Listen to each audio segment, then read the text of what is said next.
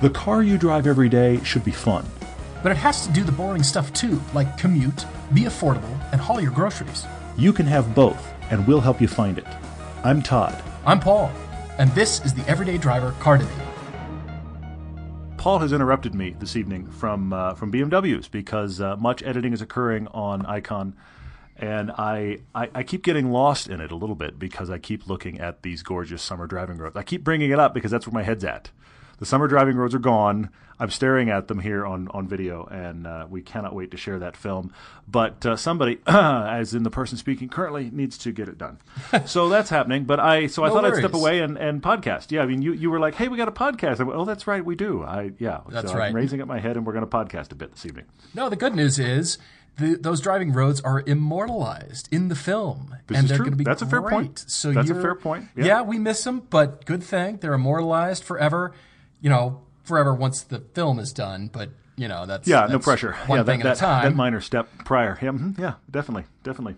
Well, you know, you and I have talked about doing. Uh, we, we've talked about doing other little adventures, maybe in the U.S. We've even talked about maybe trying to figure out one that relates to these driving roads and getting some of you that are listening on our local track and on those driving roads.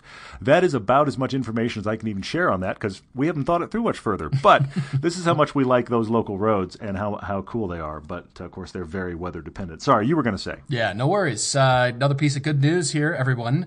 The Ford Raptor order books for 2017 are now open, which means Todd is getting a Oh, new Raptor.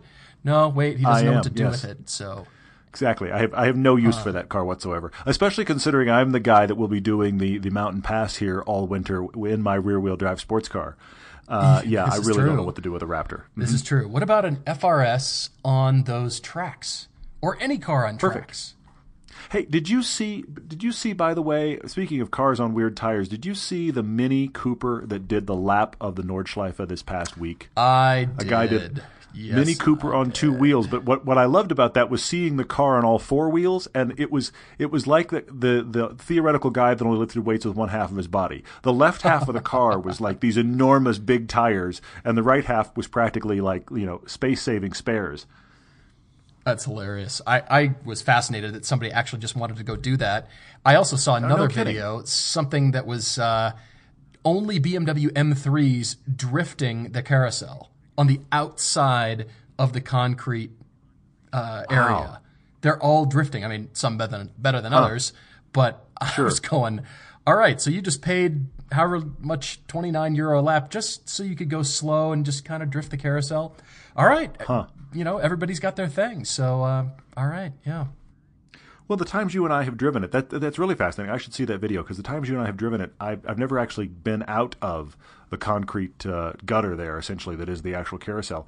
I'd be curious to see, I should see that video to see how wide that area is because it, it doesn't strike me as wide enough you could get a car very sideways in the upper portion, but apparently, I guess you can. They are. They're they're throwing it in, and by the outside of the turn, they are fully uh-huh. sideways. And I'm going, Wow. kudos. I mean, the the guardrails right there. Armco's right there. It- everyone. It'd have to be. It'd have to be inches off the bumper to fit right there. You know, that's like a 140 degree corner too. I mean, it's it's Yeah. a huge, huge hairpin. It may be more than that. It may be like 200 degrees. I mean, it's an unbelievable amount. It, it isn't until you see. It's actually funny when you drive it. It doesn't feel. I don't think it like it's as nearly as much of a turnaround, a teardrop turnaround, as it is when you see it from above. You see it from Yeah, above, right. and you realize, wait a minute, this is. It, it is. It's probably about 200 degrees. It's nuts. Yeah, Google Earth reveals everything. It's great. It's uh, it's fun to actually look at the track from above and oh yeah, okay, so that's your turn. Oh, I see the line. That's yeah. Uh-huh. Yeah, yeah, yeah. Any well, I now have the disease. I'm trying to learn the, the names of the corners, which of course are all in German. So uh, I'm not doing well at that. But I've actually mounted a, mounted a map on my wall with corner names on it. and I'm trying to learn the corners because invariably I hear somebody, and it's often Tom, frankly, who does our European correspondent stuff. He'll mention some corner pass. Well, you know, Aremberg. I'm like, no, I have no idea. and now I'm learning where Aremberg is. So yeah, I mean, because you and I have all of our weird Anglican descriptive names for. Oh, that's that one. Oh yeah, sure. You and I know. You mean else like knows what we're YouTube? Talking about. the, the weird Anglican YouTube corner name. Exactly. Right. YouTube corner. hmm Yeah. Brünnchen. Yes. But anyway, uh, yeah, out of German and on to probably a car debate. We got to talk about uh, Russ this evening, and we've also got to talk about our other friend Jose, who's writing to us from Massachusetts. And uh, okay, uh, we should dive into these. These are pretty cool. Yeah, this is cool. And we are podcasting on the Sunday before the Tuesday release. I'm sitting in front of the television watching the Broncos get pounded by the Oakland Raiders. Kind of bummed out about that because you know Elway's my guy growing up, and and uh, love love watching football. Just searching for cars with the game on in the background. That's kind of my favorite Sunday afternoon activity lately. And uh, but of course the Broncos are losing, so that didn't make it much fun. But uh, this is going to be fun for both these guys. Carefully curated. I carefully selected these. They're very different. Look at you. Okay, good. They're very interesting because we've got Yes. Russ up in Seattle in rainy Pacific Northwest, who Yep. Yep. who has this horsepower disease. He just can't quite seem to find enough horsepower out of You the cars this that he has. yeah. And Yeah. wow. I mean, this is top of the list is power. Sometimes we Yeah. find agility handling a nimble car fun to drive. This is just flat out power for a particular budget. Absolutely. What I, what I think is fascinating about Russ, though, is that he's had a string of STIs. And Russ is a guy that buys a car, like you're saying. He buys a car, and that is just the starting place. Now that he's bought it, here's the things I'm going to do. And his average is 15 or more grand worth of stuff. And it's mm-hmm. always power, but it's lots of other stuff too. I mean, he's got like full built cars in his car history. And he's come around to the realization that you and I have talked about a lot, and that is he's wondering where the tipping point is about, okay, where should I just take the money I would put into tuning this to make it a certain level and just buy a higher level car? Something you and I have talked about for years. Seriously, because he has this disease, Russ is not going to leave that higher end car alone for long, but he's just wondering about starting essentially with better ingredients. I don't know another way to put it. Starting at a higher higher place and going up from there. So he bought himself a M235i with the ZF8 speed and has been using that as his basis. And now he's just, as I read it, kind of gotten himself confused. Yeah, yeah, that's a good way of looking at it because, uh, as Todd said, he's been modding this. Uh, this uh, well, he had the STI, as you said, modding the M235i. Wow, yeah, I, I'm seeing a lot of money being poured into this car when Yeah, yeah, this nagging thing is coming out of the email here that says, "I just I I need power, but I want something that is." gonna really have the the best combination of interior quality. The transmission's got to be great. He's liking the ZF transmission on the M235i. He's liking that. He got it in an effort to get his wife more into cars, but that didn't seem to work.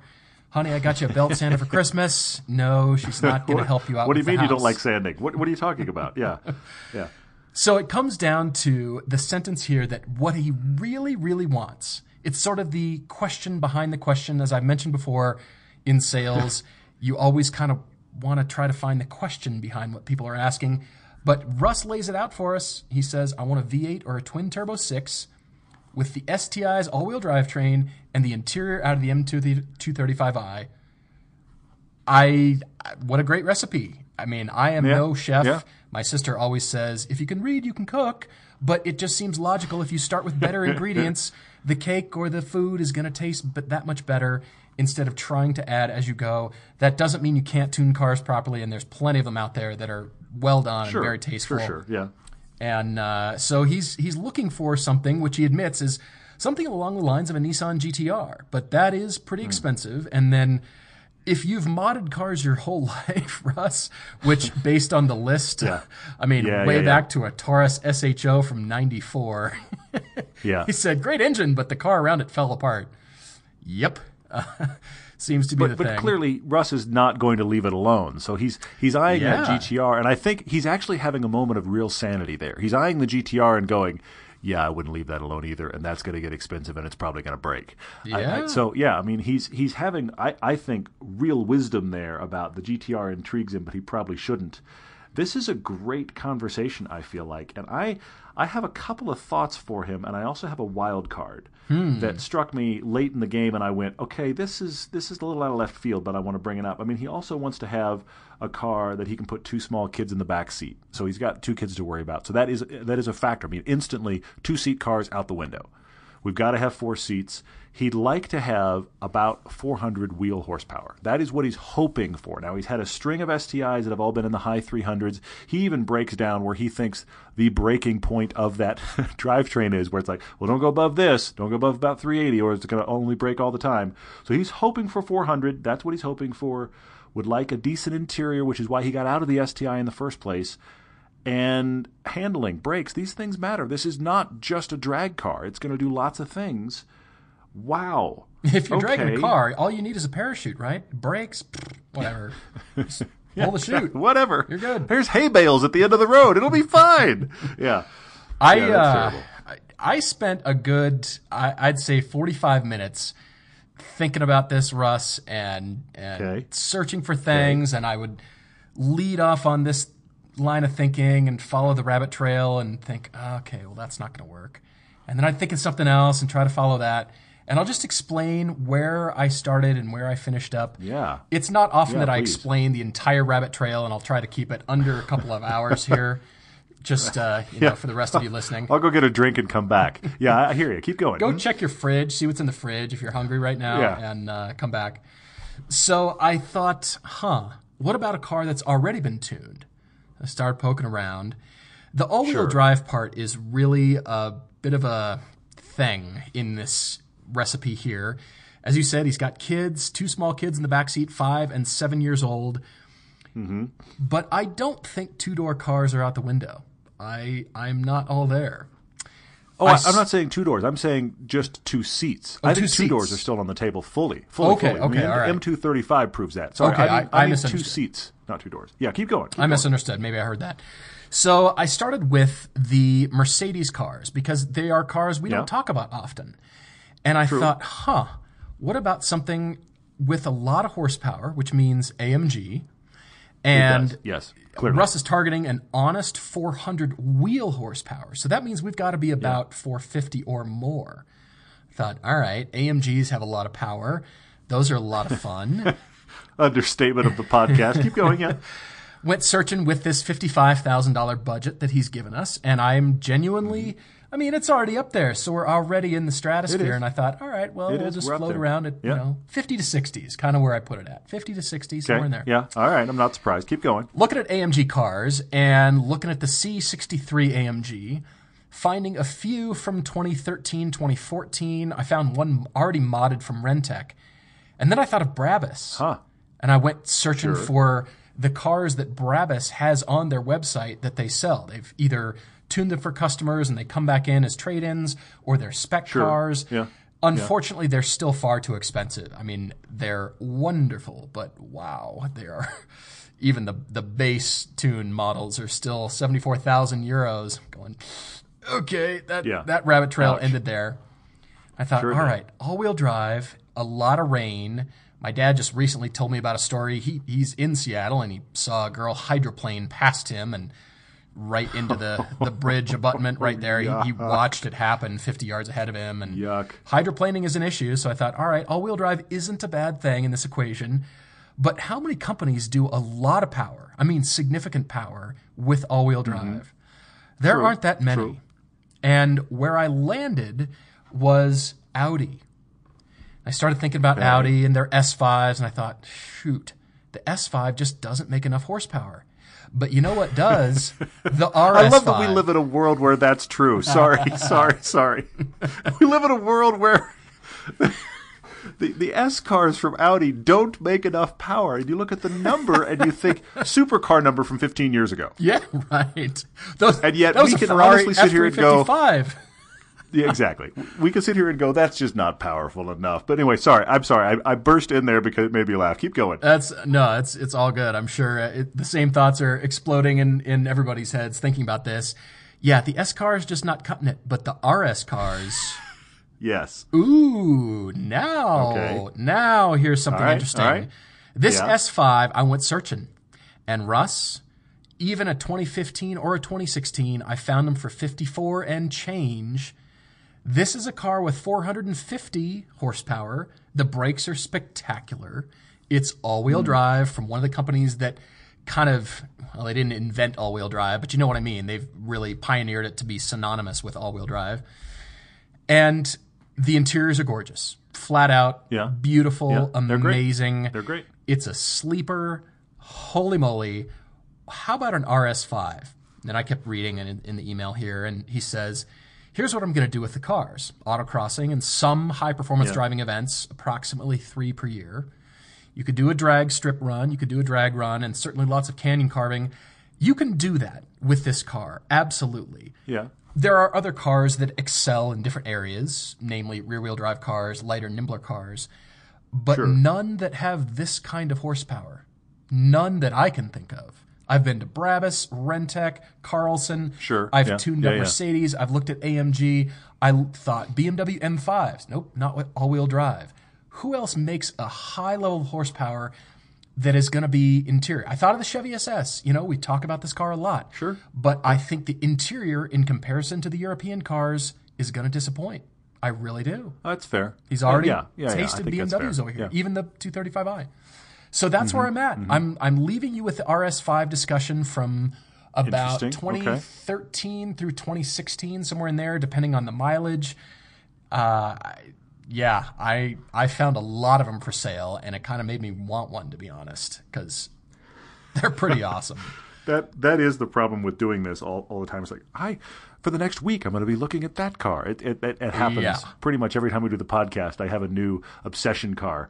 Uh, what, what's interesting about that? That I love that you went there because I didn't think along those lines at all. and I really like that. One of the things about Russ's discussion here that that really triggered me was the he would like a V8 or a twin turbo six and he's driving that M- M235 and actually really likes just about everything about it, except he wishes it was a little more hair on fire, just a little more frantic and crazy, and yet great balance. He likes the balance, the brakes, the interior. It seems to check almost every box, except the crazy factor is at a seven, and everything else is running a nine.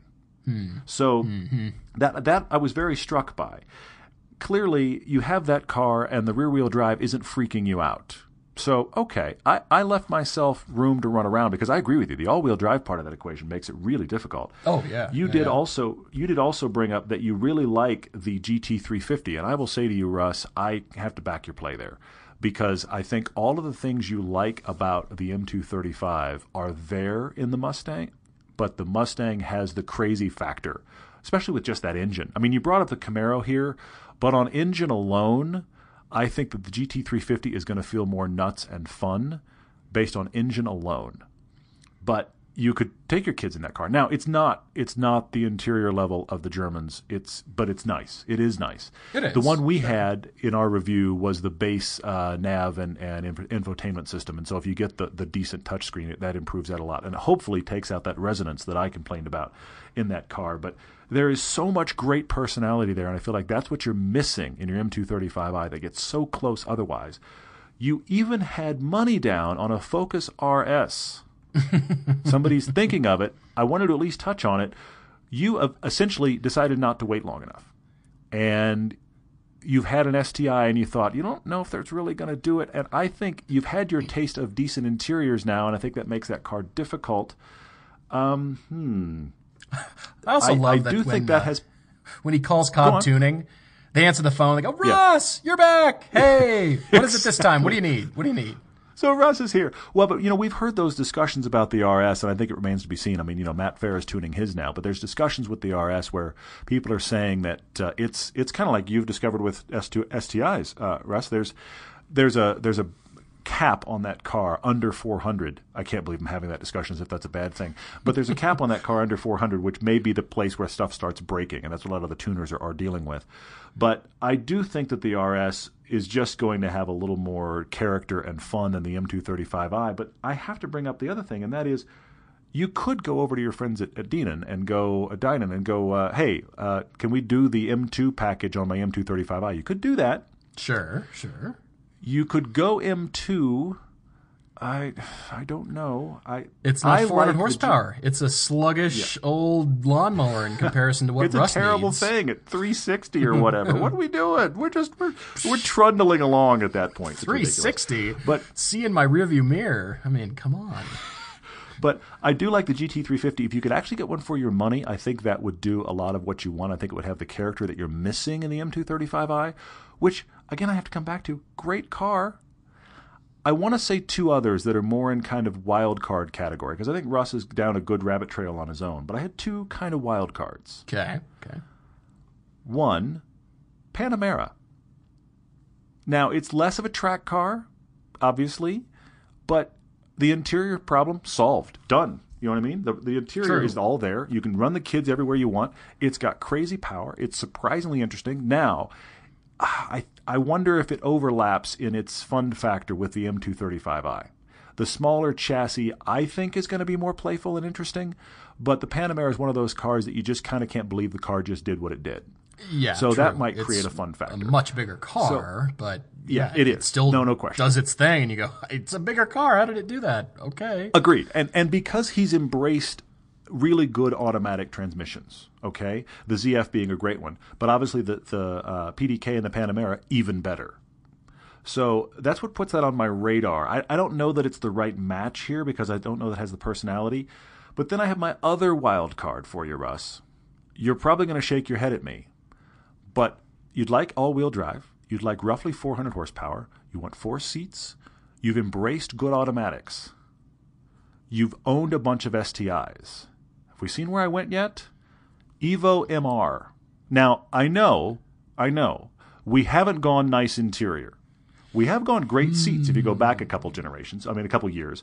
Great seats, four usable seats, and that MR with their SST transmission, uh, that is actually a great one. It's not as good as PDK, but it's up there. That is, a, and I would submit to you that's a better transmission than the ZF in the M235i. And that You transmission, so? the problem with it is, I think so. The problem Really? with it is, it is not a transmission that can handle a ton of horsepower. And most people's discussions are don't put more than 400 through this transmission. Well, that's kind of your magic number. So Hmm. I'm sitting here thinking, I know it's a wild card because it does not solve the the nice interior problem, but the MR thankfully has that sixth gear for better highway cruising, and it is better sound deadening, and it is a nicer car, uh, and it doesn't look the, the boy racer part as much. Yeah. I know I'm in wild card territory, but I had to bring both of those up uh, if the GT350 does not work for you. That's that's out there. That's very wild of you, wild cardish of I, you. I am I am very much in wild card territory tonight, and I just thought I these are the two that strike me while I'm looking at this scenario. Don't know that either of them work, but let's just think out of the box here, and that's where I landed. Hmm. Yeah, that Mitsubishi is to be heralded, especially the MR. But yeah, that interior is just even. You, you can't just cover something in you know PVC or leather or something and call it Yeah. good. You just you know we, we it's know. not a nice We interior. all know. I, I fully fully admit everybody knows this, but the, but the thing is, he's lusted after the the GTR. yeah. Well, uh-huh. it's far cheaper. It's in that same vein. I mean, I feel like it, it, it is in that area. We can do the 400 horsepower. We can do the good automatic transmission. There's so many things about it that are right. Its Achilles heel in the discussion is definitely the fact that you left STIs because you got tired of loudness and bad interior. Oops, that's a problem. But I I always believe, and I know you and I don't agree on this, shocking, but I've always felt like the Evo has a better personality than the STI. I just think it has a more interesting personality yeah. See, don't agree. And- this is kind of a personality car personality discussion. I feel like for Russ. It is. I mean, and that MR, used MR, even slightly used, is going to be far under his 55,000 Yeah, price cap yeah, here. I mean, absolutely. yep. You'll spend the rest of that budget on chiropractic bills for your children because they're going to say, "Do it again, Dad." I'm going to bring my friends now. Can we? Can we They all are. go? It'll be it'll be tires and chiropractic visits, or or tires and just let's just solve the problem. Tires and four point harnesses for the kids in the back. Yeah, exactly. That just solves it. Done. Done. Exactly. we- problem solved. Yeah. And if the car wasn't high strung enough, check out the nitrous bottle in the trunk. Yeah, we're, we're uh, But but those cars those cars have been tuned for a decade. I mean they, they have Yeah. been. Oh, yeah. And they've been tuned well. You can get a reliable tune on it that does 400 horsepower. Your Achilles heel is that transmission, but at 400 is where it starts to be problematic. There's guys doing I, I'm not saying this, but there's guys doing 6 700 horsepower through that block, which is insane. And I'm not saying do that, but it seems like it will handle what you're asking of it and you're not in weird uncharted waters either. So I I know it's a wild card, but I just keep coming back there. Hmm. I'm trying to st- I'm trying to figure out what percentage of that idea that I like. I'm like at 62% right now, I think. Wow, that's higher than I expected. Okay, It's all right. cool. You're, it's giving cool. Me the I just, of the doubt. I mean, you know, the car doesn't sound good in comparison to the the bigger displacement engines, just because Oh, that's no. screaming No, no, no. for. You know, I just think. eh. Yeah. But Well, you're going to pull up to most places in your GT350 or your MR, and the only guys interested in the MR are not going to be the other dads. It's just not. But but whereas the GT350, everybody that kind of know cars is going to walk and be like, "That's a cool car." Yeah. So they've got a very different feel. But ah, I don't know. I, I I'm waving the banner for the Evo. I know people out there are just shocked, but I'm doing it anyway. Well, that's quite a range. Uh, I I kind of like all of them. I kind of like all of them. Uh, it sounds like Russ has uh, quite a bit of deciding to do based on his prior list. He's owned a lot of Subarus. He did have a Honda Prelude with nitrous oxide, and uh he decided that was way too expensive, so he needed a turbo, and that's why he's gone turbos from here on out. yeah, yeah. yeah. Ay, ay. What a car list here. It's been very diverse. WRXs, STIs, 335i Sport Auto that he sold in record time. Holy moly. Yeah. Didn't like that one. Well, but it goes it goes back to even his starter car, which was a fully built out '68 Ford Mustang. So there's where that GT350 just lands and makes sense. Mm-hmm, that sure. that engine, that Voodoo engine, is nuts. I, there's there's personality in that car that the M235 is never going to match. Even tuned, Yeah. it's not going to match the personality of that car. But it but honestly, it feels bigger than the M235. Now it doesn't feel slower. It will hammer down any road you'd like. But uh, yeah, that car is just it's it's nuts. It really is. Hmm.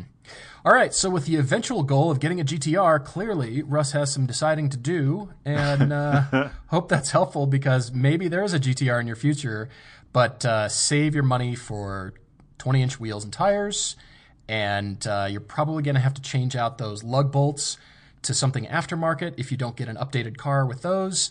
And uh, what else? Oh, yeah, insurance. That's right. So save You your just have to have a little little extra account on the side for stuff that it needs. Yeah, I hear you. Russ's tip jar, everybody. Russ's tip jar. So keep that in mind as we uh, move to the next podcast here. For Jose in Massachusetts, writes in uh, same day as Russ, as a matter of fact, and uh, he has been listening to all of our podcasts en masse. He has been commuting and listening a bunch, which is great. And uh, yes, Yes, Jose, I'm so glad you've finally admitted that you have the disease. And when she, once you admit that, and you're, you're welcomed into the huge warehouse of other people who also have the disease, you won't feel quite as bad about yourself. We Yeah, all have the just- disease. We search you find the other people that are similarly stricken. I mean, it's not one of those things where the first, the first, yeah, seriously, it's not one of those things you hear about in recovery programs where it's like that's the first step to recovery. I don't really think there is a recovery. That's the that's the downside. But the upside is you can find like-minded people where you can just get into minutia and you can talk about Yeah. things like engine codes because your email, my friend, is full of engine codes. um, I, I, I don't I don't know why this is, and I'm just going to take a, a polite little jab here, but no one knows engine codes like BMW owners. I don't know why this is. Uh, I just- yeah. They're, they're, I mean, every every car maker has their car codes. I mean, we could go Porsche, we could go BMW, whoever, whatever. They have their car codes. This is the the chassis designation, whatever. Those can get confusing enough. But with BMWs, every other automaker has engine codes, but yet the only ones you hear discussed regularly are by BMW owners. Sure. I, I agree. so we're, we've got an email here littered with engine codes, and the, and it's all informative. Don't get me wrong, but I just think that is evidence of the disease there when we can actually talk in internal designated engine codes. we're we're far far off. The the disease is bad. Yes. I feel like BMW owners are very technically minded, very technical bunch. And I would say the JDM car enthusiasts also are waving the banner for especially Nissans and Toyotas about their engine codes. But yeah, I agree with you. True. The BMW. You'll hear a lot of Toyota engine codes too. You're right. That's a fair point. Yes. Yeah, Yes. yeah. Uh, all right, so Jose, welcome. You've got the disease. This is an interesting story because it's a bit Mm-hmm. different uh, than most people who finally arrive at their aspirational car. And here's why it's because he got really just jonesing for the E86 BMW Z4M. If you can't picture that car right off the bat, that was made between 2006 and 2008. It was the mm-hmm. next generation of BMW shoe. Remember the Z3 shoe? Yep. It was the It was gen updated after version. that. It was And much great. better looking. A fantastic car. We you actually on a I remember we got on a streak with that car probably a year ago now where felt like every third or fourth podcast somebody happened to have a car debate we were like, you know what we need to look at is one of those Z4s. I mean they're very, very cool. We Mm. Yeah. haven't revisited in a while, but I know we talked about it uh, quite a few times earlier on. We have a guy here in Utah that has vague connection to the show that actually bought one and went, You guys want to drive it? So that's kind of on our rough fast blast list for next year because the short answer is yes. What a cool car. And this was your dream car, and now you have one. yeah, he was scouring the web just like we all do, and he came across the car of his dreams, the exact color, the way he would order it, and some mods had already be, been done to the suspension. It had a supercharger, which looks like he had to remove, put back to stock, but apparently he just wanted it, and that's good enough for me. I mean, you just want it, so okay. Uh, and he got it. So he got his dream car and was rationalizing it to his wife. But Jose is 40, and he said, Well, this might be the last car I ever get in. Well, Jose, if you think about it, if you live to 90, that's 50 years. Are you going to drive that Yeah. car for 50 more years? I think I not. hear you. So don't don't do that to yourself. Don't don't. But on the other end of the spectrum, no, there. but there's the other side of the equation. and That is, he told his wife this was the last crazy car he gets. That's the thing. A- there will be a string of whatever car we need for the family after this one, but this was the honey, I'll get this. This will be my last fun car. Right. That's the actual argument. Don't don't. I uh, still agree. Don't beat I- yourself up. No. I agree. I still think that's wrong. If you have this disease, sorry, that was a nice conversation you had with your wife, but I don't think that's going to be correct. Anyway, um, yeah. So, but the interesting thing I find about this car is it's one of those. I, I don't want to say. I, I don't really want to say it's a "don't meet your heroes" thing because you love this car. So it's not that problem. It's just you've realized you've bought something you don't use all of. That's the conundrum here. You've got a car that every time you drive it, and I love this, you get a big smile on your face every time you drive it. But you don't drive it a lot because you work a lot and don't get a lot of fun drives. Don't drive it a lot. Every time you drive it, you're just more in love with it. You smile even more. But then you think about the fact that you're not touching all of its capability. And that's what got you writing to us and going, What do I do? Yeah, yeah. So uh, Jose had learned to, or never learned to drive stick, as a matter of fact. So that's why he was looking for the SMG transmission. But has also, in addition to what Todd was saying about, well, I don't think I'm going to use all this car's potential, he has discovered the joy of manual transmissions. So that all in combination, and he's thinking, well, do I stick with it? Do I stick it out? He's verbally committed here, honey. This is going to be the last cool fun car. So I see your conundrum. You've committed, and so you're thinking, yeah. do I do I stick it out? Do I do I keep it? Do I keep driving it? Do I try to reach the limits? Do I try to find time to track it? All those kinds of things. I this is this is a difficult thing. With this in mind, I went shopping, and the one thing that's missing, Jose, from your email here is a budget. We didn't find Yeah. anywhere in here where you said I've got this much to spend, but that's okay because I think those cars are going for about 20. We'll call it Okay. a rough $20,000 number. So give or take plus 3 or 4 on either side of that, I suppose, because you're already talking about Fiesta STs and how much you're liking them. As a matter of fact, you were close to leasing one. Yikes. Because then you'd have the Fiesta and the Z4 to try to justify to your wife. But I'm not. Having, I'm not seeing the problem. I mean, I, I, I, I have the disease even worse than you do, Jose. But uh, yeah, I'm not really seeing the problem. Honey, I have a Fiesta ST. It's a usable hatch, honey. It's a usable Right. hatch. Look, I can get this is peat moss in the back. car. Look, peat moss fits. We can, it's usable. It's it's practical. Moss is where you went. I just. Look, I bought. I bought it for mulch, together. honey. I bought it for mulch. You know how you want me to mulch the backyard? The Fiesta ST is to haul mulch. got a honey. Really, it is. We can talk about gardening. hauling mulch, by the way. But yeah, okay. Yeah, th- keep going. Keep going. well, so the big question is: should he wait it out, or should he go get that Fiesta ST or something similar that Mm-hmm. is going to really start to pull the driving enjoyment back and kind of where it should be? so Wh- that's the big where decision. he's headed. Absolutely. The the thing that he's latched onto about the Fiesta ST is he's realized we've talked about it, others have talked about it. It's it's the party piece of that car. That is a car that is really fun at slow, normal, average day speeds. And Yeah. he's he's feeling like his Z4 isn't, and so he's asking that question about should I be into something like a Fiesta so that I'm feeling like I'm at the upper limit or enjoying it more more of the time. That's where the that's where the Fiesta because the Fiesta feels like a little bit of a what the heck are you doing until he starts heading down that rabbit trail. That gave me a couple of recommendations actually that I wanted to talk about for Jose. Um, in spite of this Z4, but but where are you, man? I like the idea here. I mean, the Z4 is cool. It's a cool car. It's unique. And I think that's one of my favorite things about it.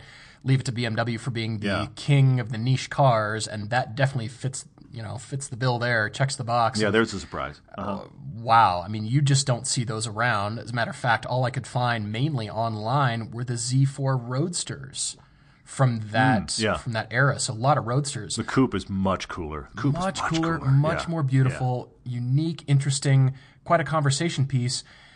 But Jose, if you're not extracting the most fun out of your car, whether you're doing high speeds or track driving, but if it just if you feel like you're not getting all that you thought you would get out of it, and that's just enjoyment in whatever form that takes, maybe it's time.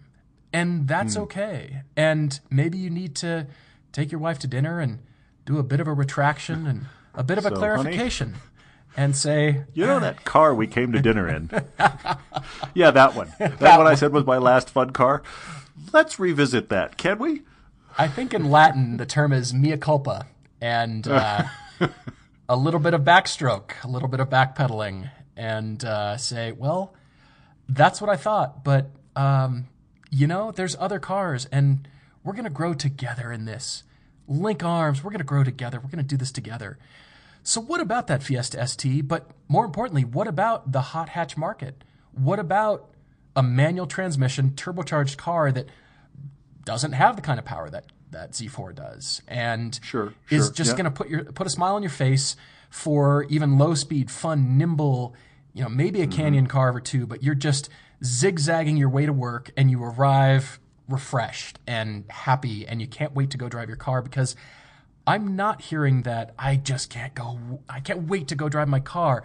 Yeah, there have been you know some moments, but what about all the time? And back to the name of the show, every day, every day Yeah. you're looking forward to driving this thing. I thought of a GTI. How about back to the the original recipe? A GTI for eighteen, nineteen thousand dollars, slightly used, easy to drive, loads of fun, and I, I just I couldn't get that out of my head. I like the Fiesta ST idea, but it, it's been a while since we've come back to a GTI, and just the purity of fun and the enjoyment of that car. And here I'm waxing eloquently, I suppose. You are. Yeah, bravo. I just thought, huh, that GTI really set the standard, and that's what everybody's been chasing. It's still way up there in my book. Just for Yeah. you know Yeah. what, it only costs how much again? And I just Sure. I just like driving in it. It's just who cares that it's not the fastest thing ever? Who cares that there's other cars that can do blank better? Who cares? I just Hmm. like driving it. It's easy to drive. It shifts well. It's I mean, go get something slightly used. Be sure to get rid of it promptly at sixty thousand. Just kidding. I hate that you said it, but it's it's a it's That's a what true everybody was thinking. Yeah, it's oh man. Anyway, keep going. Yeah, So, how about a GTI? How about a Focus ST? How about something like that? Go drive a few. As you know, you knew that was coming. Go spend some time. Take your wife with you and say, you know what? I was wrong about the Z4. It's cool, but that's like a second or third car, maybe. And as cool as it was then, that's a 10 year old car now. And Yeah. the way we approach sports cars and the way they are is is changed a little bit. And not that it's bad for Z4M I am owners. so intrigued. I'm not, I am so intrigued by where on you went here because I just I, he's got a Z4M, and you and I went completely different places with this. Really? Well, I'm I'm a, I'm a little shocked. That's kinda honestly. fun. I mean, I know it happens, but I. I I really on both of these we did not go the same place at all. Uh, strangely, sorry, I ran back to have a- European cars. Most Yeah, well, that's German not a surprise. cars. That, yeah, no, no, no one's surprised about that. But uh, did you have something other than the GTI, or you want to? I liked the Fiesta ST idea because, Okay, okay, sure. I mean, you could actually save money, as Todd and I keep noting. Twelve to fourteen thousand, yeah, yeah. you can get yourself into a Fiesta ST. It's nuts. It's nuts. Yeah. Okay, maybe a GTI to get the interior a little bit nicer, to you know enjoy the time in the car a little bit more. Admittedly, the Fiesta ST is not the greatest of interiors, so okay, but you could Yeah. save the money. You could just hey, True. you know, True, true. European vacation. Look, come, honey, come on the I pilgrimage really trip with can us. haul mulch. with that Yeah. extra money that we just found for you. There you go. All right. ah, come on the trip with us. I, Next year's pilgrimage. I take that. And you could drive a Fiesta ST, not yours, thankfully, because you wouldn't have to wear brakes and tires. You could drive a Fiesta ST on the ring next year. You could do that too. That is interesting. Here's here's the rabbit trail I followed here.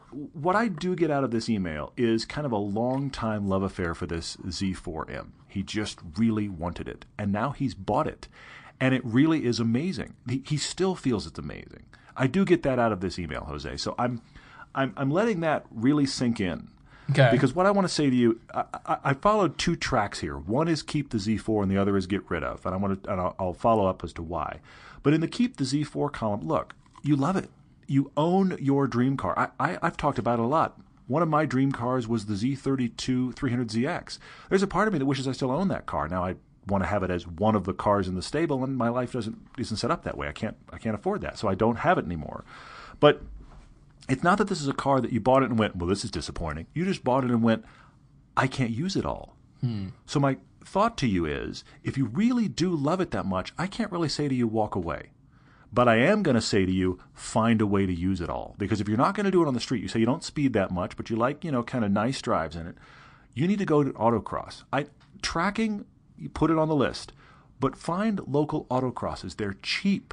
They're just cheap. So find local groups that are doing autocross, get that car in some autocross and and push it and get a sense for you pushing it because I suspect what's also happening here, especially as you're learning to drive stick, you aren't necessarily the driver to feel like you are pulling as much as you'd like out of it. So go do some hard driving. And if you don't want to do that, I respect you don't want to do it on, on public streets, you don't want to speed that much, fine.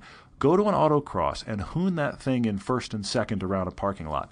Figure out where it breaks loose and you spun it through a cone. It's fine. It's what autocross is for. Go find places to really push that car. When you get comfortable with that, definitely go track it. Find where, okay, I'm on the straight with my foot to the firewall for the next three seconds, and I'm asking for everything the car can give, and I could take more.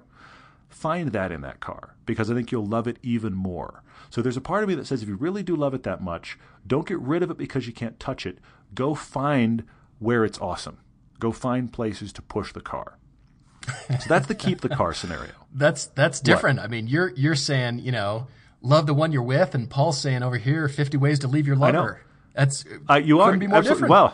I- I- Fantastic uh, 70s uh, musical references there too. but anyway, uh, I don't know where that happened. But, I don't know where that uh, came from, but yeah. we're, we're Nicely done, different though. Things. That's hilarious. Yeah, but but but I really I did. I read this email, and the thing I couldn't get past in this email is the fact that Jose is a guy that found his dream car and owns it. It sits in his garage, and he drives it, and he still likes it. I'm like, it's really hard for me to say, yeah, dump that car.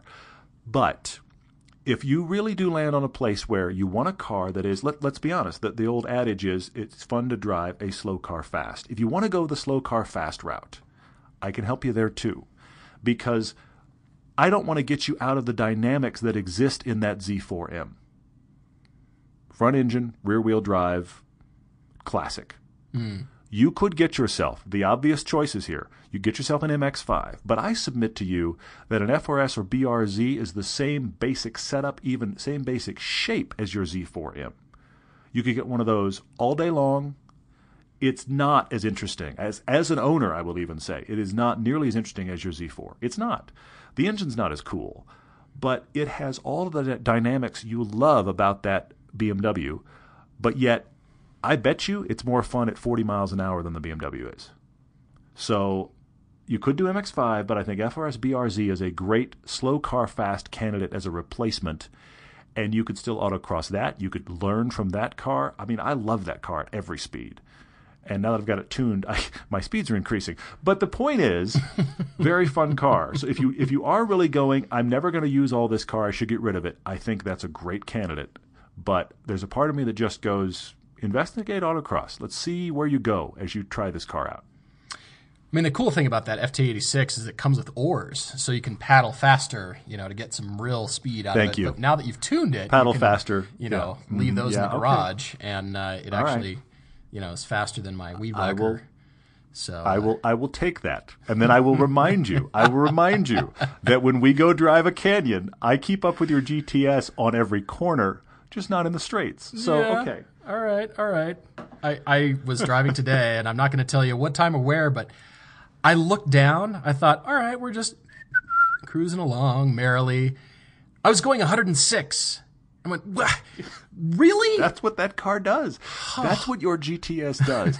It it is blindingly fast. It is just this side of time warping fast, and you don't even realize it. You look down and you suddenly go, uh, uh, there's a part of me that would like to find it probably would require a track candidly. Yeah. i would like to find the speed at which you or the autobahn actually more than a track take the autobahn. I would like to know the speed at which your car starts to feel like it's going fast. Because you're right triple digits don't. Triple digits are very fun. They're very fun in your gts there's no question you're having a blast at triple digits. But it doesn't feel yet to any port of par, par, situation where you're like this is starting to feel really kind of scary fast not at all not at all It's warped my whole sense of everything. As I, I thought, Yeah. all right, I'm probably doing what, like touching 80 here? Nope, nope. Yep. Yeah. So I that um, does not shock me in the least not in the least it's just like I know this thing's fast, but oh my gosh, it just does the speed thing so well. So Jose, come over to my house and I will show you how to speed because apparently I do it really well. I will show you how to speed. Maybe the worst piece of advice to ever come out of the podcast, right there. There it is, ladies and gentlemen. Yeah. Although Wow. I was trying to be fiscally conservative, I mean, here I was, you know, erring on, you know, just under 20. I mean, I know. I know. financial advice over here, come this way, you know, come You're speak to us having a great evening. Your portfolio. We, we, we, yeah, having a great evening. And, and you and I couldn't have been farther apart tonight, which I actually think is really cool. So hopefully something in here has resonated with you guys. We should go on to Facebook questions, of which there are many, and there's some really good ones. There's a few in here, honestly, that would take probably more time than we should we should handle. So we're going to skip over a few. You actually were talking about a, a recurring trend here in some of these Facebook questions. Yeah, there was. I noticed about used cars, and there are a number of you have written in asking about uh, various various similar questions around buying a used car. And so I Mm-hmm. think rather than answer them here, clearly we need to write something and write it up on the website, on the everydaydriver.com website. Make it just available for reference. Yeah, that's good. and maybe it's something we can continually add ideas, but it should be fully fleshed out, you know, you know, mostly fleshed out by the time we get that published, and just Mm-hmm. use that as some guidelines. Maybe it can be more in the bullet point format, but just quick scan. Hey, Yeah, here's some good. guidelines. here's good. things to think about as we're you know shopping for used cars, as we're constantly doing on the podcast, and maybe Mm-hmm. that might be a good reference. We can say, hey, we've suggested blank car for you. Now go reference this bullet point list and keep that in mind when you go test driving Yeah. and you you should be good. So, Well, uh, and you and I, bet between yeah, definitely. Well, you and I, between our purchases, have covered quite a wide range of experience. I mean, I've done the thing. Somebody asked about it. I've done the thing where I sold a car where I didn't have it entirely paid off, so I had to do the whole pay off that loan, get into a new car with this loan. I had to Right, figure all that right. out. So I've done that. You've bought multiple cars, in fact, high end cars, kind of sight unseen with only research and lots of photos and pre-purchase inspections from out of state. You've done that and then shipped them to yourself, so you can talk Yeah. about that a lot. Yeah, true. There's discussions that we've had about taking test drives and talking to, to dealers. I mean, there's it could be a novel. We shouldn't make it a novel, but we should sit down. I agree with you. We should sit down. We should clarify some of those points in a easily digestible form that can be referenced and post that. So we we hear you. We'll work on it. Yep, yep. Great questions. Uh, some real nice creative ones in here too. As Todd says, we can't get to them all, but I would like to start out with uh, very top here from. Well, maybe it's not the top. James Dyer uh, asks, "What's the one car not available in the states that you wish was?" Well, Hmm. you're gonna tie my hands and limit me to just one, James. To I mean, one, yeah, I hear you. Yeah, yeah, yeah. So his personal favorite is the one series hatch, which is cool. I've seen those. Yeah, that's the cool. three door hatch that I've seen, and I, I, it keeps turning my head, and I think, what is that? Oh yeah, that's the the one we don't get here. Shoot. yeah, yeah. Uh, I keep my head keeps being turned by the S1, the Audi S1, snarly little beast, and it just it sounds snarly, and I bet it'd just be loads of fun, and it's probably faster than it needs to be, and I think that'd be Of course kind it of cool. is. Yeah, S1. I can see that. Yeah. I can see that. I went Renault Megane. Oh, really? Okay. Yeah, yeah, yeah. Here, here's one of the, here's one of the world's best front wheel drive hatches. So i- here's an enthusiast car for real affordable money. And the one that exists right now is finally about to be replaced. And it's been one of the kings of front wheel drive hot hatches for a long time. Every time you and I have driven one on the ring, we've been impressed by it. You know, is it as good as a perfectly balanced rear wheel drive car? No. But in a world of front wheel drive hatches, it has come to play. Yeah, And I wish true. it was here as, as an alternative. I think you and I would talk about it a lot if it was. So I've got to go there. Okay, fair enough. I, I like that. I'm amazed actually that we both chose hatches. I Yeah. Yeah, back to well. my rant from a few podcasts ago, or maybe just last week. choice. It just seems like we're so Yeah. limited on choice, especially in the hot hatch category. And Europe and Japan just get such cool hatches that it makes me cry. So, ah, yeah, I hear that. I hear that. yeah, interesting. Interesting. All right. Well, uh, I had uh, Greg here wrote in, and he said, "What current design trend will get dated the quickest?" And then he had a side note question, which is, "Do we think the C C7 Stingray will age well?" I want to speak spe- specifically to the first half because I was starting to think about what design trend am I seeing everywhere that is driving me nuts, and and I think will get old real quick. And then it dawned on me, it's actually interior styling. I feel like every automaker now is making a nav screen that looks like we got done with the interior and then we took an iPad and glued it to the top. Oh, BMW and Mercedes are guilty of that in their current forms. Mazda, everybody's doing Mazda, it. It's becoming right. it's becoming the commonplace way to do a nav screen, and it looks candidly cheap and stuck on no matter who does it. And I, yeah. I feel like it's I feel like we're having that problem now that that ten years ago was the double hump styling of the nav screen. You know, where everybody had the IP Right. hump and then the other hump. Right. It's it, this is the current scourge of that idea, and I just I look. I'm not saying it's an easy solve, hmm. but that every everybody that does it, it looks stuck on, and I think ten years from now we're going to be like, why does this have a laptop stuck to the top? What's your VCR doing glued to your instrument panel? Good job, Just about. Mercedes. Just about. Yeah. I I tend to agree with you here.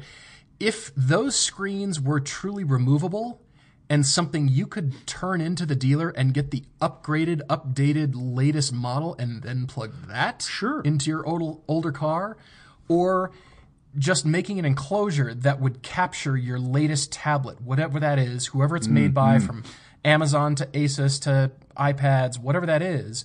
What about some Yeah. sort of thin bezel that will just grip it, and then you can slide that in, and it'll capture whatever that is. Of course, you know, integrating that into the Yeah. electronics is a lot more difficult. But if it were some sort of dealer upgradable thing, hey, we made the latest one, we'll take your old one, plug this in, it's a- same form factor.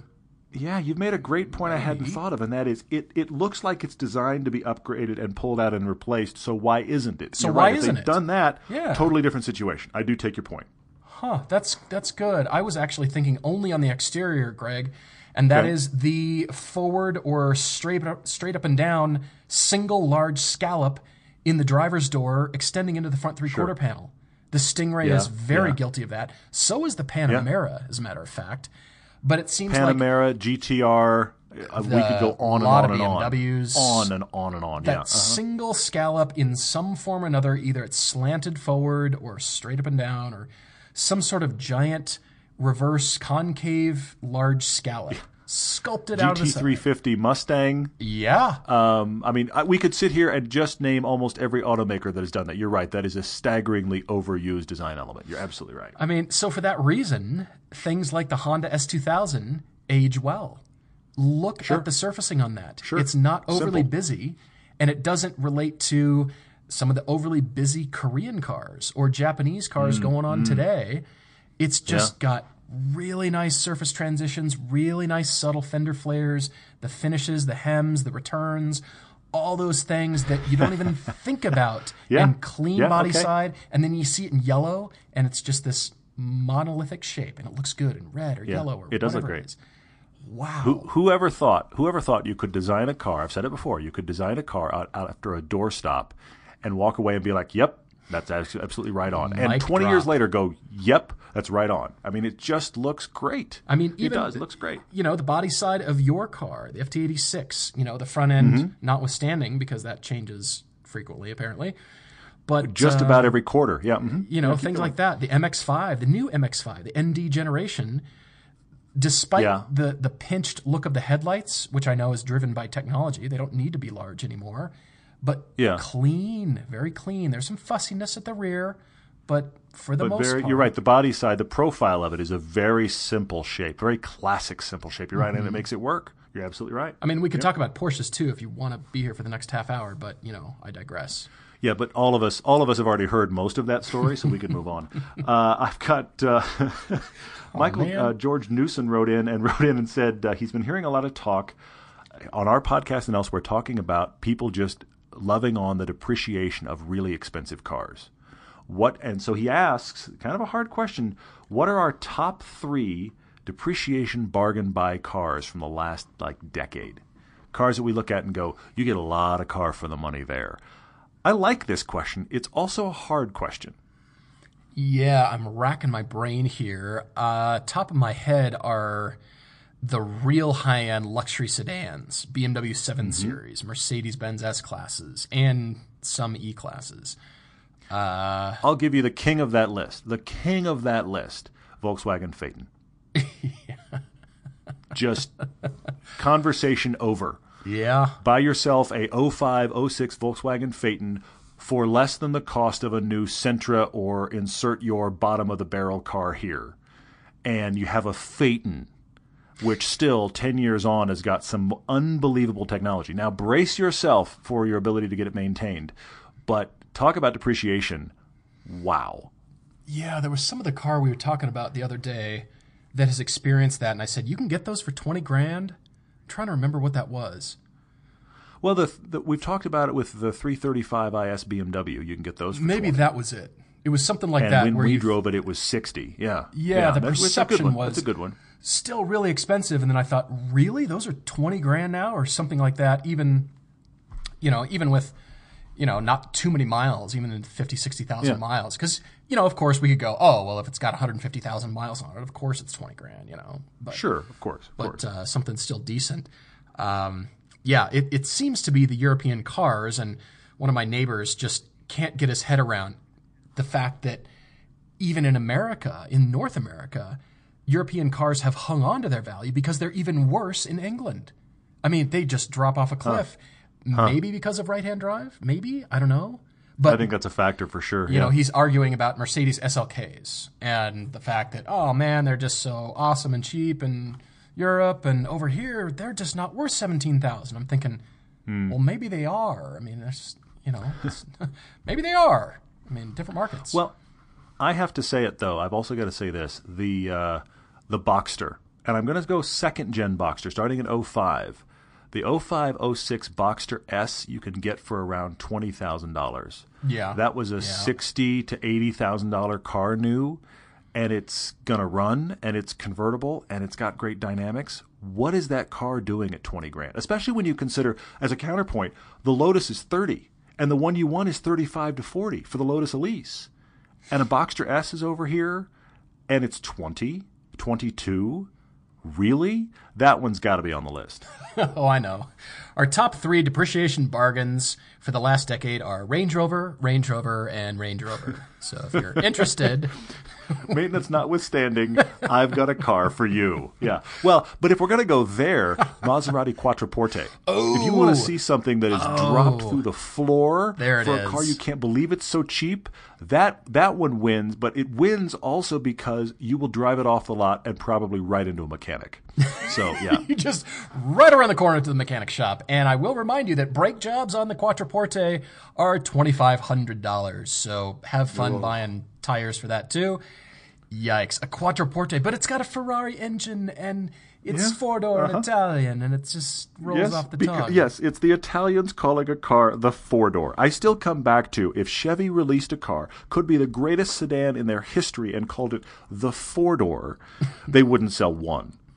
They wouldn't sell one. Everybody would be like, I'm not buying a car called the four door, but the Quattroporte, I'm buying that. You have now opened the door, the trap door, so I can bash on Maserati again, the Buick of Well, I Italy. wasn't- I wasn't actually I wasn't actually intending that. I will admit, but, but I'm- yeah, I'm ready right. To I did I did back us into Dance on. Maserati's grave as soon as possible. wow. Oh well, tell us how you feel. Uh, yeah, I have another question I noted here, but what else did you find? Uh, let's see. Scrolling down here to some what if questions. Uh, okay. Where are they? Where are they? Here, right in the middle. Uh, Christopher and James are kind of saying the same thing. Christopher asks, would you rather an automatic with no dead pedal or a manual with a terrible pedal box, meaning too tight or whatever that means? Mm-hmm. James mm-hmm. Parson is asking another one similar, a really well crafted automatic or crash box or a really terrible, rubbery, nasty regular manual transmission. Uh, huh. One's talking about the transmission, the other's talking about where your feet go. Yeah. Can we mix and match? I, I yeah. I have I have different answers there. I have different answers uh, for the for the pedal box one. I've got to I've got to talk specifically about the Lotus Evora. Well, okay. I could also say you know the the Caterham we drove. Both of those cars kind of have nowhere to put your left foot if it's not on the clutch. Yeah, it really doesn't go anywhere. And yet, I would never want it in an auto. Either one of those. I would I would take it just like that. I will figure out where to put my left leg when I'm not using the clutch. I'm just going to have to deal. The Evora is terrible. just seriously, hold. the, the Evora is terrible. Needs a dead pedal, doesn't have it. I'm talking about the original Evora, Evora S. Mm-hmm. Needs a dead pedal, doesn't have it. Uh, the Caterham has no room for a dead pedal. You're lucky to get a big person's feet down there. But I stick shift all day long, done. Yeah. So I would go with that. Hmm. Yeah, probably stick shift on on everything, despite uh, despite too small of a pedal box, something like that.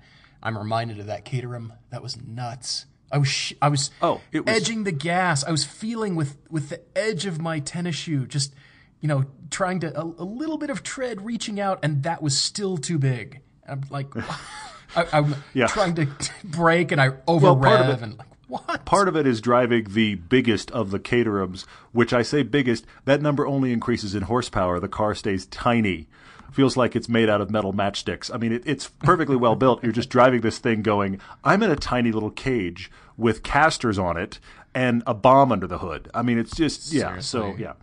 But then the other the other one of those would you rather questions though, I would say I would rather take a really good automatic than a terrible manual. And I love manuals.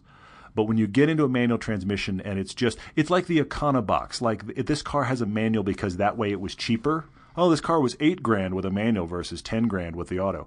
Those manuals are terrible. They're awful. And so, in that regard, yes, I'd rather take a really good auto, especially a dual clutch, but or a ZF would work than the uh, than the terrible manual. I will say that. Shout out to Matt Miller for letting us drive his green Caterham 620R. If you haven't seen that review, that was Matt's car, and he is yeah, with me no in the kidding. driver's seat beard flying as we're mosquitoing our way between semi truck trailers. I like. I like mosquitoing. That's a really good one. In fact, we actually owe Matt a thank you email, so I need to get on that. But uh, thank you, Matt, for, for reaching out to us and for also just having that car available to us in the first place was awesome. I had uh, one more question that uh, that I don't know that we've ever covered this specifically. All right. All right. James wrote in and said, He's asking about the 370Z, the Nissan 370Z, which we both like. We've driven on the track, we've driven yeah. the Nismo version, the standard version. It's a car we do like. We don't recommend it much because it kind of gets overlapped by, I feel like, slightly better options in different variables. But he says, okay, so talk about the 370Z. What do we feel like it either needs now or would need in the new Z car to make it an undeniable performance enthusiast car bargain? Hmm. I like this question. This is it's cool. kind of a market research thing. I'm going to say a few things because the 370 exists in this world where it's trying to be the Cayman, but it's cheaper. But in the in the lifespan of the current 370Z, the FT86 cars have come out, which are ten thousand dollars cheaper. So you have the the Cayman, which is better than the 370Z. Now the 370Z is is a genuine competitor; it's a player, but the the Cayman is nicer. Mm-hmm. And then you have the FT86, which is more involving and less expensive. So I think for the Z car, it should be about 300 pounds lighter, somewhere around 3,000 pounds. It's 32, 3,300. I don't have the stat in front of me, but it's somewhere in that range. It needs to be 3,000 pounds on the high side. And it needs to be a solid five grand cheaper.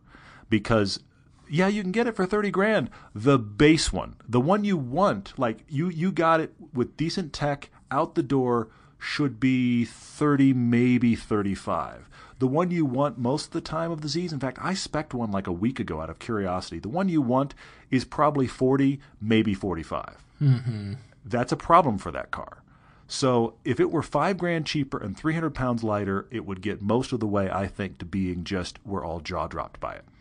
Great question, James. I think this is pretty cool. I uh, I feel like the 370Z is an oh yeah car. Because every time Todd and I drive it, we're we're saying to ourselves, oh yeah.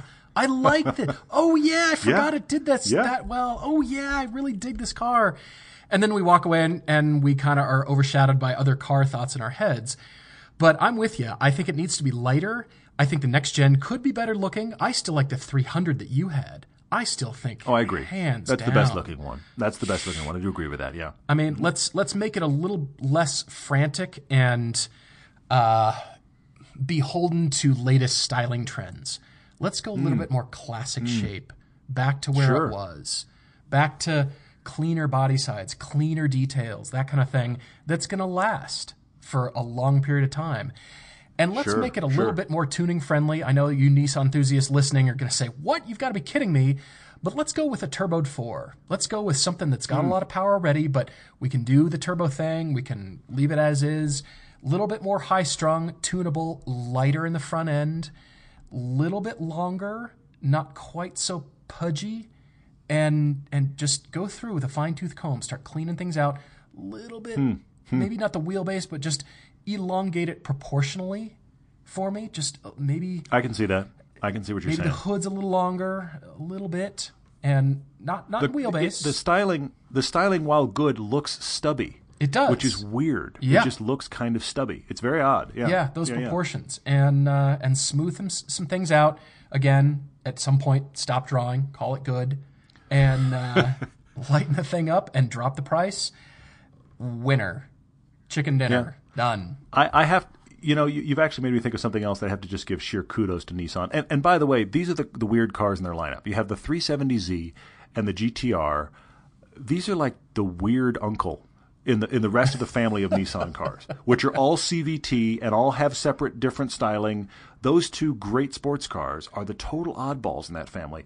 But I have to give a huge shout out to Nissan for one thing. They were one of the first to do automatic rev match on your manual transmission, and it comes with a button that you can turn it off. Oh, it's yeah. a system that works. We've used it on the track. It works well on the track. It is a great system, and you can reach down with a little click very quickly. You you can sit in the car for five minutes. You know where that is subconsciously. Just button done off.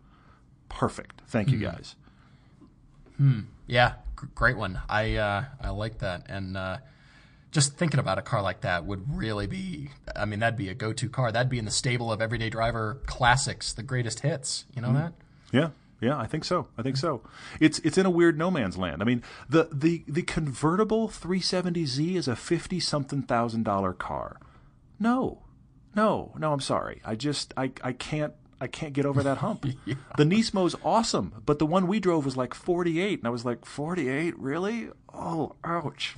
Again, oh yeah, these are really expensive. yeah, sad but true, but but cool cars. That and that's I don't know. Anyway, I could go round and round. I'm not. I'm going to stop. I'm going to stop. Thank you guys for listening. If you haven't rated the podcast or mentioned it to a friend, we would love for you to do that. It is helping us continue to grow. We've grown a ton this year, and that is entirely due to you guys. Uh, and we have, of course, two more podcasts every week coming up. We're going to stay with that schedule, so that'll be happening every Tuesday, every Friday. You can hear us, and uh, wherever you get podcasts, you can find us. So thanks for doing so. I will add my thanks, Jose. Yes, tell your friends, tell your enemies, and write to us at everydaydrivertv at gmail.com or on the website. We're getting a lot of stuff through the website with all your car debates, car requests. Make it creative, and uh, you know if you want to take the Paul limiter into to consideration. becoming a thing. It's becoming a thing. Yeah, it is. Oh my gosh. Thank you guys. Really appreciate you watching and listening. Can't wait to talk to you again. Until next time, cheers.